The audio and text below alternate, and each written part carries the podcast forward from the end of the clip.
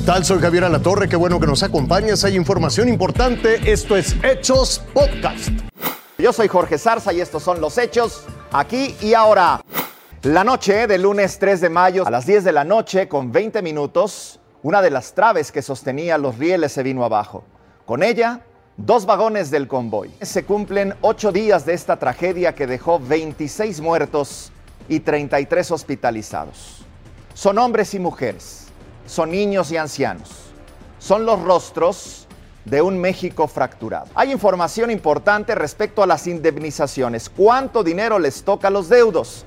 ¿Cuánto dinero les toca a los lesionados? Irving Pineda, buenos días, buen domingo. Hola Jorge, bueno pues fíjate que a la zona cero poco a poco han comenzado pues a llegar familiares para recordar a quienes, han a quienes fallecieron el lunes pasado, también autoridades de Ciudad de México han confirmado los apoyos y estos son los detalles. Cinco días después del desplome de una parte de la línea 12, el gobierno de Ciudad de México confirmó que habrá un apoyo para los familiares de los fallecidos. Se ha logrado en este proceso de conciliación es que al menos será... Eh, de 650 mil pesos por la póliza del metro.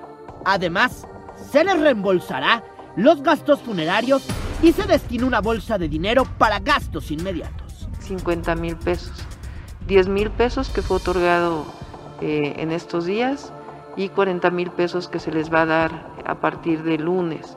Y ya este servidor público está en contacto con ellos. Repito, es un apoyo eh, emergente. Para las personas que permanecen hospitalizadas también se les otorgará 10 mil pesos y la solicitud la deberán elaborar en el hospital donde permanecen internados y habrá visitas domiciliarias para las personas que han sido dadas de alta. Buen reporte, Irving. Vámonos con las de pasaporte. No paran las protestas en Colombia luego de una polémica reforma para cobrar más impuestos impulsada por el gobierno. Luego de 13 días, miles de colombianos todavía han salido a las calles a protestar en varias ciudades. Ya son 13 días desde que los colombianos iniciaron un paro nacional. El catalizador fue el descontento por una reforma fiscal propuesta por el gobierno del presidente Iván Duque la cual aumentaría impuestos y evitaría sus exenciones. Este gobierno que estamos pues está en contra del pueblo. El descontento y la ira dieron paso a manifestaciones violentas, sobre todo en la ciudad de Cali. E incluso quienes no salieron a las calles por temor a la COVID-19 utilizaron cacerolas para demostrar su desaprobación. A raíz de los disturbios, fue instaurado un toque de queda en varias ciudades, mientras se reforzó la presencia de policías. Pero esto no evitó que uniformados y manifestantes se enfrentaran, lo que terminó con detenciones arbitrarias y agresivas, por lo que ahora también se suma el reclamo a la brutalidad policial. 27 personas han fallecido y se habla de 359 personas desaparecidas, aunque cifras no oficiales publican un número de víctimas más elevado.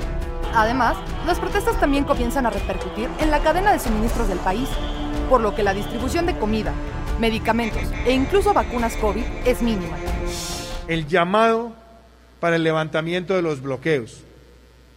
Los bloqueos están afectando a millones de colombianos que no están recibiendo su alimentación o están dificultando la llegada de medicamentos o de oxígeno o de otros bienes, pero también está afectando el proceso de vacunación.